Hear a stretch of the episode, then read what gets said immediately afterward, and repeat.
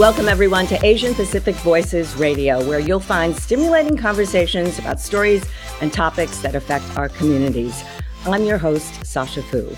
Today, our guest is a chef and restaurant owner with a whole list of accolades to her name. Chef Cheetie Kumar is introducing new flavors and foods through her restaurant Ajja in Raleigh, North Carolina. She's inspired in part by her South Asian heritage in India.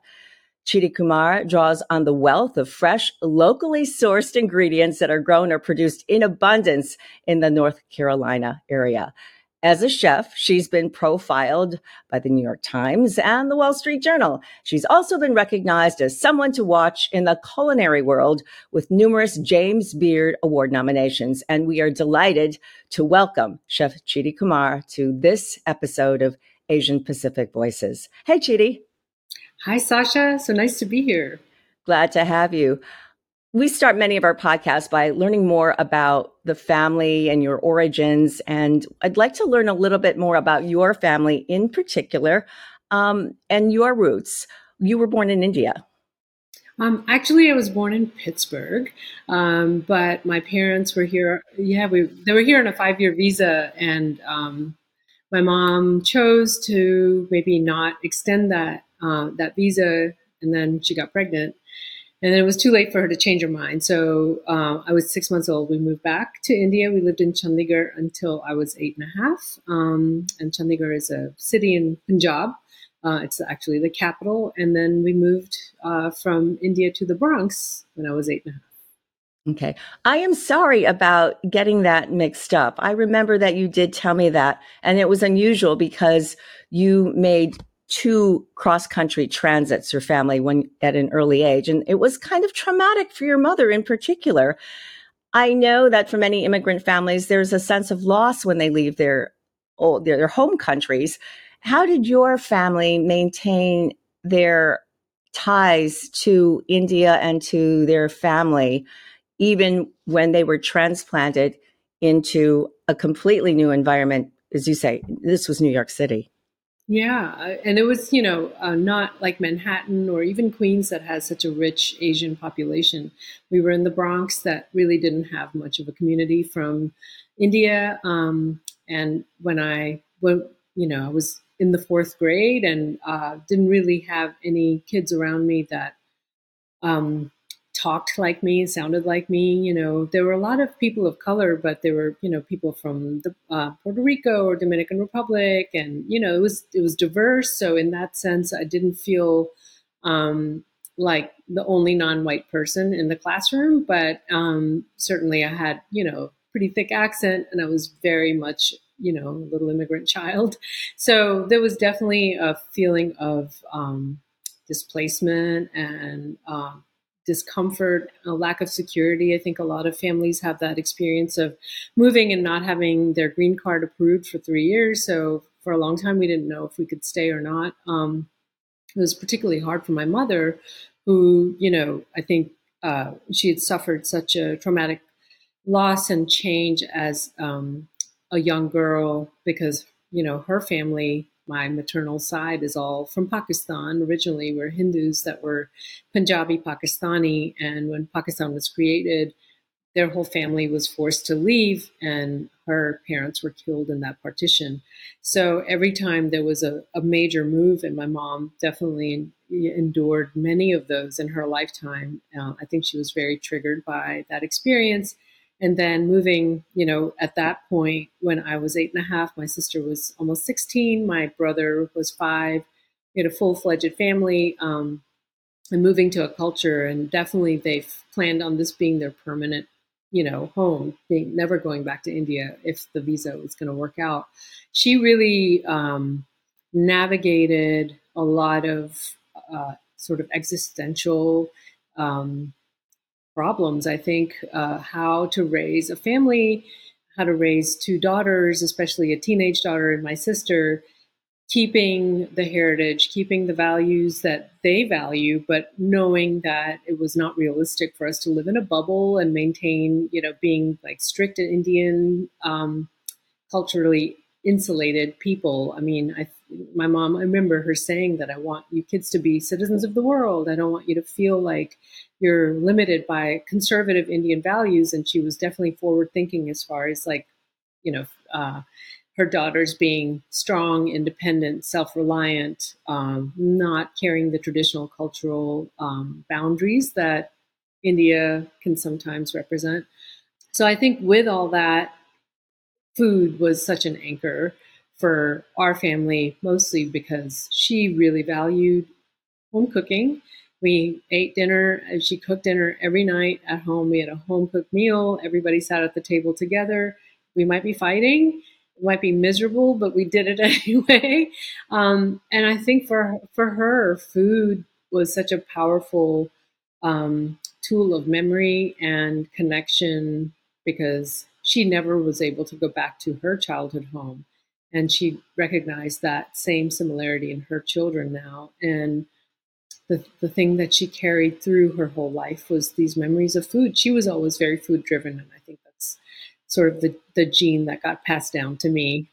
Yeah apparently it was passed down to you. When you saw your mother cooking and possibly doing cooking techniques as a child did this leave an impression upon you I'm sure at the you know conscious level you weren't thinking, oh, this is a way for me to keep preserving my ties to my Indian heritage. But at some level, uh, now as an adult, you must look back on that and think, I was sort you know, kids are sponges. They absorb so much. Yeah, I mean, I remember being, you know, four or five in India and seeing like my grandmother boil milk and make parathas and, you know, roll rotis and, you know, Eh, all of the things I was just always naturally drawn to the kitchen and I would kind of like waffle between or just like shuttle myself between the kitchen and then the stereo and I would just be sort of immersed in that world of music and the smells of the kitchen and I could I knew when the milk was up I could smell it and my grandmother would be scraping the pot of like you know the stuff that gets caramelized on the bottom and she'd scrape and put a little sugar and put it in my mouth. And you know these these are like very um, now very like palpable sensory memories. And for whatever reason i was the kid in the family that was just always very curious about what was being done in the kitchen. And my mom also just ha- carrying all that trauma i think she was also very emotionally i knew at a very early age that she had suffered this loss. And for me, being connected to her emotionally was a way of protecting her from more heartbreak. And um, I really wanted to find any way that I could to make her feel not alone. And I think being with her in the kitchen and being interested in what she was making, maybe a subconscious way for me to get close to her and for her to feel like there was somebody in the world that really loved her unconditionally, you know. Oh, that's that's really beautiful food and cooking are these enduring bonds. And sometimes when language fails us, that's the vocabulary in which we express our love and affection. That's that's a beautiful 100%. story. Well, your path from school and growing up in the United States to becoming a chef wasn't exactly a straight line. No, I don't have many straight lines. It wasn't exactly a straight line. Can you tell us a little bit about what you did before you became a chef and restaurant owner? Sure. Yeah. I mean, I went to um, college in Amherst, Massachusetts at the University of Massachusetts. I worked at the radio station more than I attended classes. I studied psychology, but I didn't want to be a clinical psychologist. Um, I was always drawn to the whole, um, you know, world of bands and live music, even though I wasn't really allowed to go to shows as a kid. Um, once I started, it was just like, man, it was the, I, I just loved the whole process of, you know, that connection that bands have with their audience. And so I worked on the concert board and I, I think I just really wanted to be a musician, but I didn't have the guts or the the experience. I never was gifted the guitar that I always wanted as a kid. Um, so I didn't really learn how to play until much later, but I figured that I could make a career out of management or some sort of behind the scenes thing. And that was a career that I could explain to my parents. Like, I'm not going to be a doctor, I'm not going to be a psychologist, but I'm going to do this business. And business is a word that they could kind of get behind because you know maybe that meant security and i did pretty well you know i was 22 i started my own company and um, did that for a few years and then all my bands broke up around the same time and i was left without a company so i'd already met my now husband and so we decided he's like you know you just want to play music you don't want to manage these musicians um, play. Let's you know start a band. So we started a band and bought a, uh, an ex prison van in the state auction lot and booked a tour and went on tour and then kind of stayed on tour with a couple of different bands for 10 years. And so I did that. And in the meantime you know while I was touring and it became such a such a relentless like a, like a cycle and I, I loved it but it's also really hard and it's hard to make a living as an independent you know musician so i got a job in a restaurant. Um, initially i was just in the kitchen for uh, about a year but once we really started touring i needed to make more money. Um, so i asked to bartend so i bartended the whole time we were touring. So I'd come home from a six week tour and work, you know, 10 bar they gave me my shifts back every time for some reason. And um, so i was kind of like doing living this duality. And while while i was touring i was dreaming about food and reading about food and studying food. Um, i want to jump in and ask you a little bit about how you went about educating yourself about food and cooking. You didn't have uh, the privilege or advantages of perhaps having an immersive experience in one of these, you know, fancy culinary institutes or working as the apprentice for some uh, Michelin starred chef. So you did a lot of due diligence on your own. Is that right? I did. I, I educated myself. I read a lot of cookbooks from cover to cover, like there were novels, and I would, you know, um, watch Great Chefs, Great Cities on PBS, and you know, just like really, uh, I was studying, and uh, I would practice and try different recipes at home, and I would explore our local culinary um, sources. You know, I'd go to the farmers market. We one advantage that Raleigh has is we have a very big old state sponsored farmers market that's open 363 and a half days a year. And um, it's not fancy. It's not like you know uh, organic or anything. It's just sort of like a heritage of agriculture that's very rich here. And so you can get anything seasonally. And so i've really learned about um, what grows when. And um, then there's a really diverse Asian population in this area too. So there's a lot of markets that are Chinese and Korean, and Indian, and Thai, and uh, a guy from Laos owns one market. So I could get any kind of ingredient from any part of Asia um, that I wanted, and I just thought marrying those two was so interesting and it really worked. And it and it made sense to me because my my parents would go to the market in India and in northern India, there are a lot of uh, crossover. There's a lot of similarity. So the seasons, you know, it's a little hotter there. Well, it used to be. Now it's hot everywhere. But um, you know, eggplant, okra, tomatoes, mustard greens, uh, you know, long beans. Like it's like, oh my god, it's the same stuff.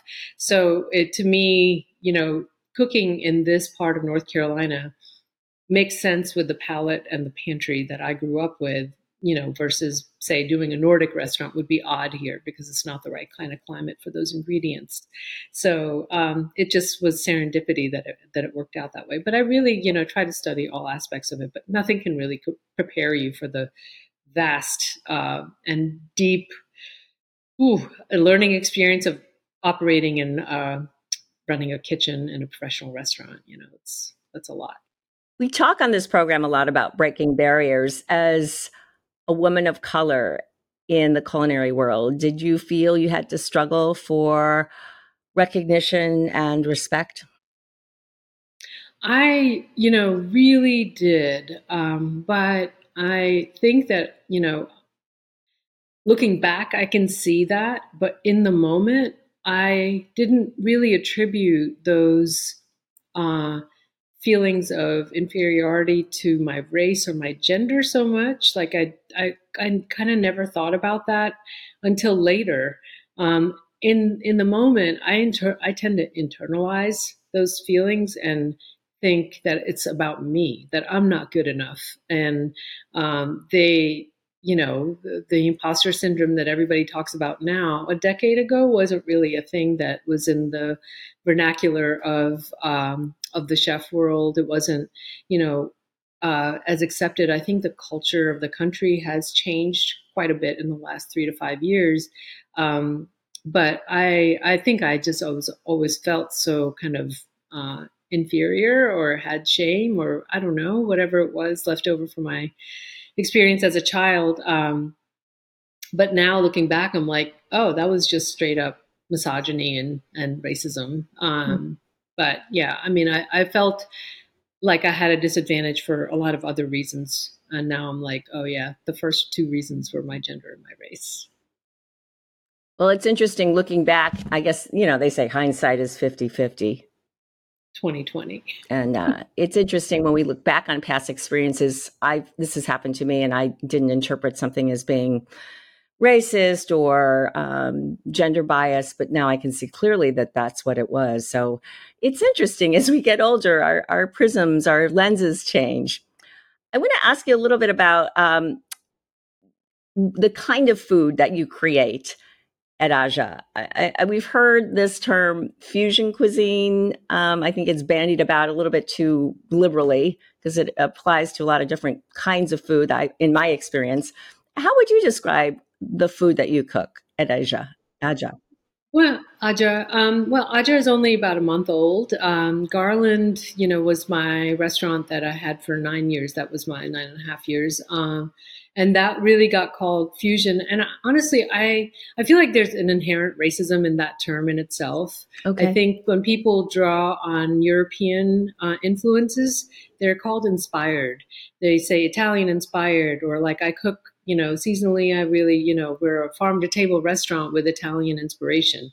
Um, nobody calls that an Italian fusion restaurant, right? Uh, it's, I think, a lot of chefs that have a perspective are cooking from a time and place, and the place is informed by where they live and where they're influenced by or where they're from or where their family's uh, family of heritage is from.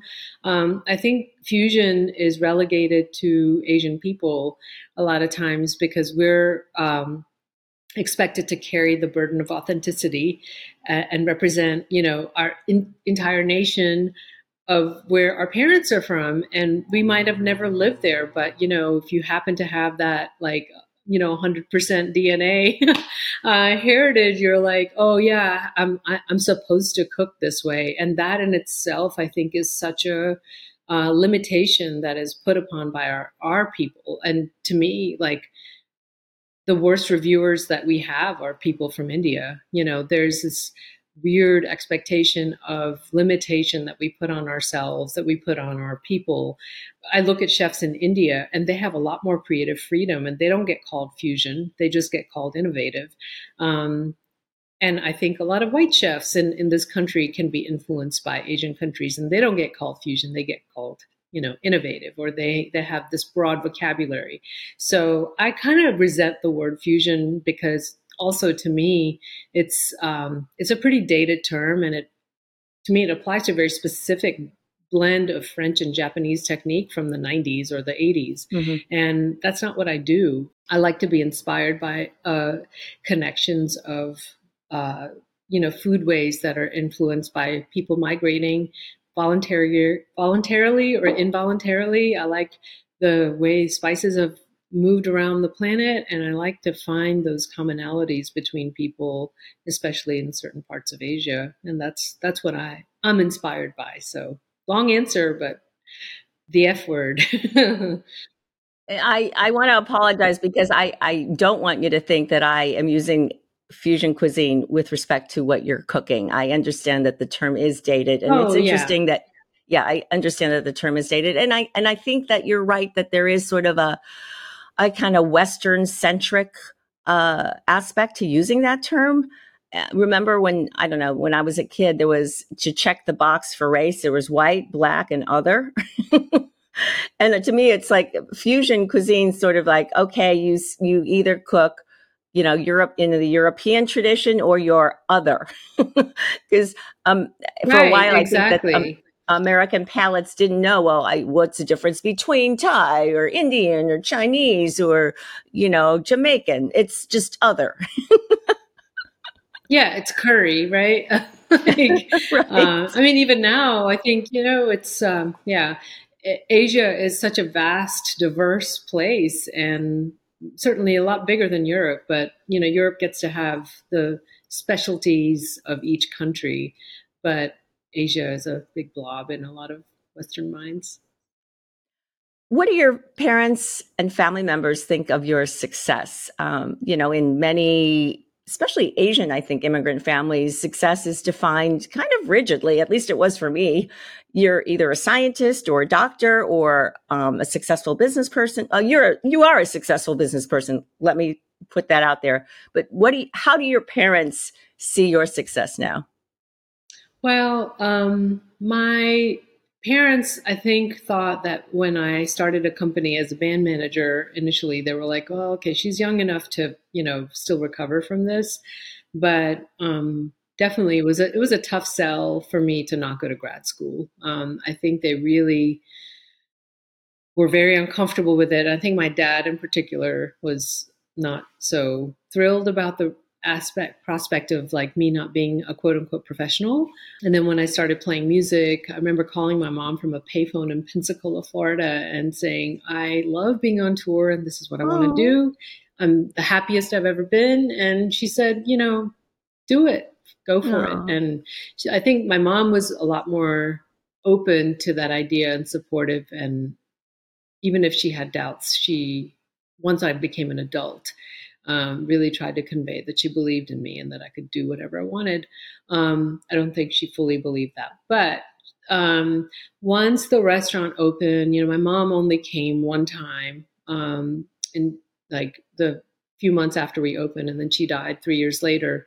Um, I think you know, I don't really know how to answer that because I think that there's nothing that you can actually do to make your parents feel like you're successful um, in our community anyway. So I just focus on not um, needing external validation quite as much as I was raised to need it. Um, but definitely, you know, my parents didn't disown me, but they were also very worried for a long time. And, um, it didn't help me find my path because I was always second guessing. Yes. I always kind of feel their like hesitation about it, you know.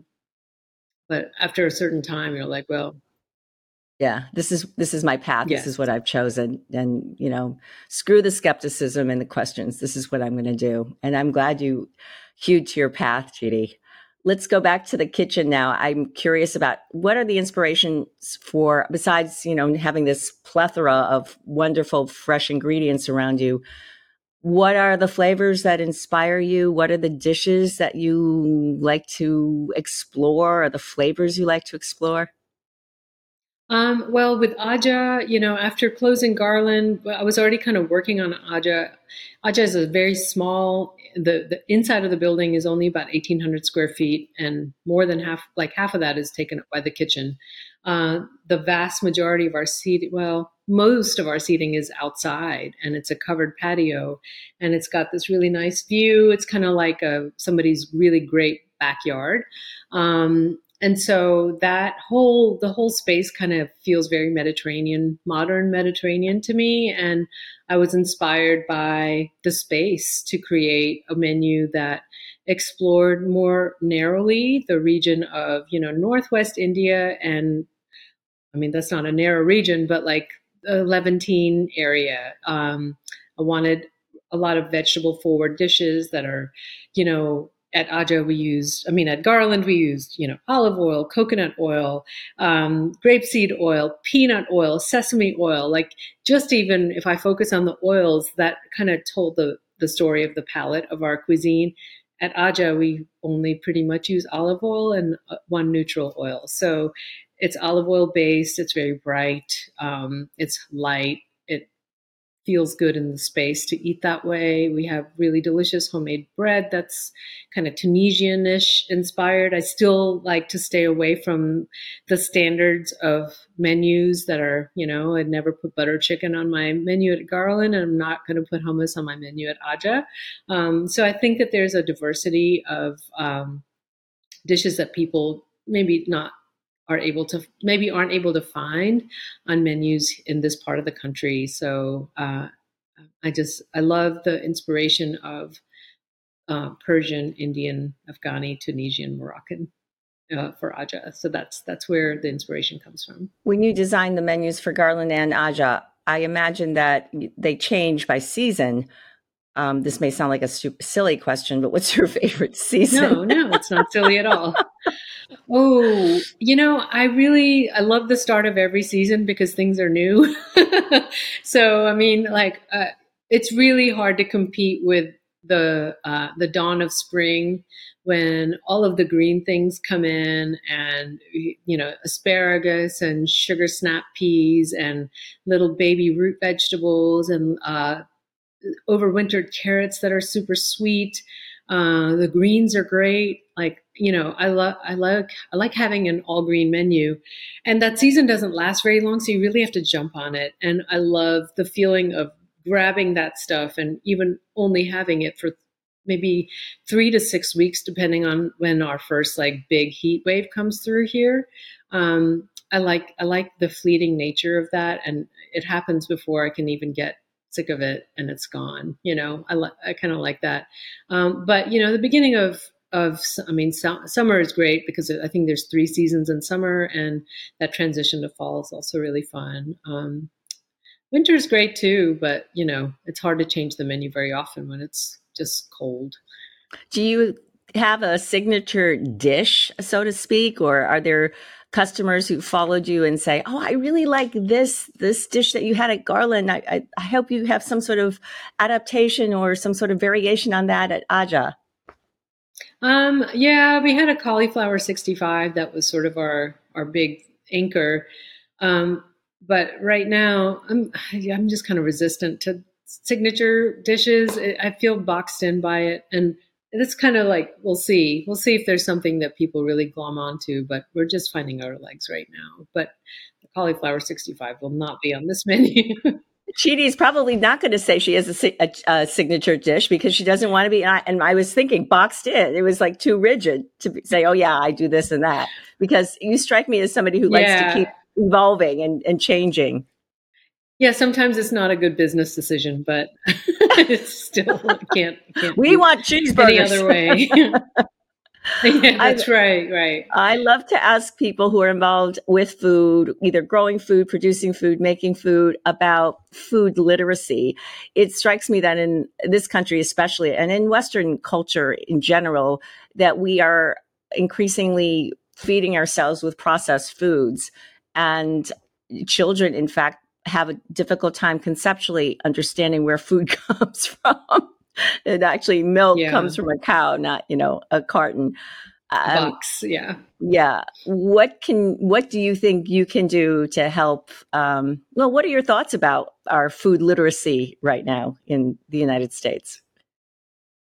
Well, I think that um, hopefully we've kind of reached the peak of, of processed food uh, dependency. And I think the conversation about local, seasonal, organic, uh, vegetable, plant forward, plant based diet um, is becoming a little bit more, you know, common. I think that's that's a conversation that you know every week, every day, there's probably an article out about all of the various reasons the health of our bodies and the health of our planet, the health of our economy, you know, um, relying on local locally grown vegetables and eating that is good for all the way around. Um, but I think education, you know, our school system uh, is definitely responsible for the establishment of that that literacy. And sadly, food is not really a part of uh, the American public school system. And um, during well before the pandemic, I did a lot of work with nonprofits that were trying to help support you know school lunches and kids being able to just have food. I mean, North Carolina in itself is in the top 10 for uh, child food insecurity, which is absolutely absurd to me because like we just got through talking about all the abundance of, of produce that we have here and what a rich agricultural heritage we have and yet our children are not getting enough to eat um, i mean that you know we could have an entire conversation about how broken on every level the systemic food system of our country is. Um, and I don't know what the answer to it is, except that, you know, again, I try to like really make non meat based things, you know, the, the majority of our menu and like I'm limiting what we're doing with meat on our menu. Um, and I really hope like as as we grow this restaurant, Ajja is in a neighborhood and I want, you know, like some sort of community um, involvement that is about food literacy for children to be a part of what we do, whether it's on our property or us supporting, you know, community farms and school farms and school gardens that are growing food. I mean, I just think that that's such an important part of moving our culture and our society forward. It, there's there's no way to have a, a a a healthy society without people understanding what to put in their bodies and how to eat. Yeah, I love those ambitions for you and your restaurant. Not only are you feeding people, uh, feeding their bellies, but you're also feeding their their knowledge and their their minds and helping them understand uh, that they can work towards a more uh, more sustainable planet and a healthier future. Yeah, feeding their future bellies. Yeah, their future bellies, the bellies of their future kids too. That's right. Uh, um, That's right.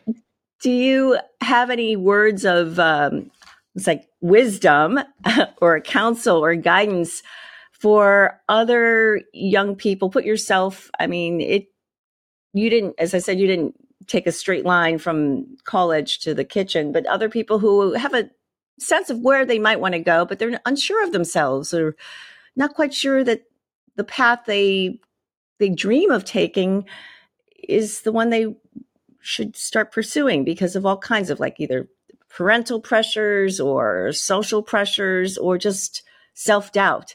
What is your what are your words of wisdom or counsel to to folks like that? Well, you know, I wish when I was younger, um, I didn't. You know, there's uh, which thought are you going to be guided by well who's your boss? Is the doubt your boss or is your ambition the boss?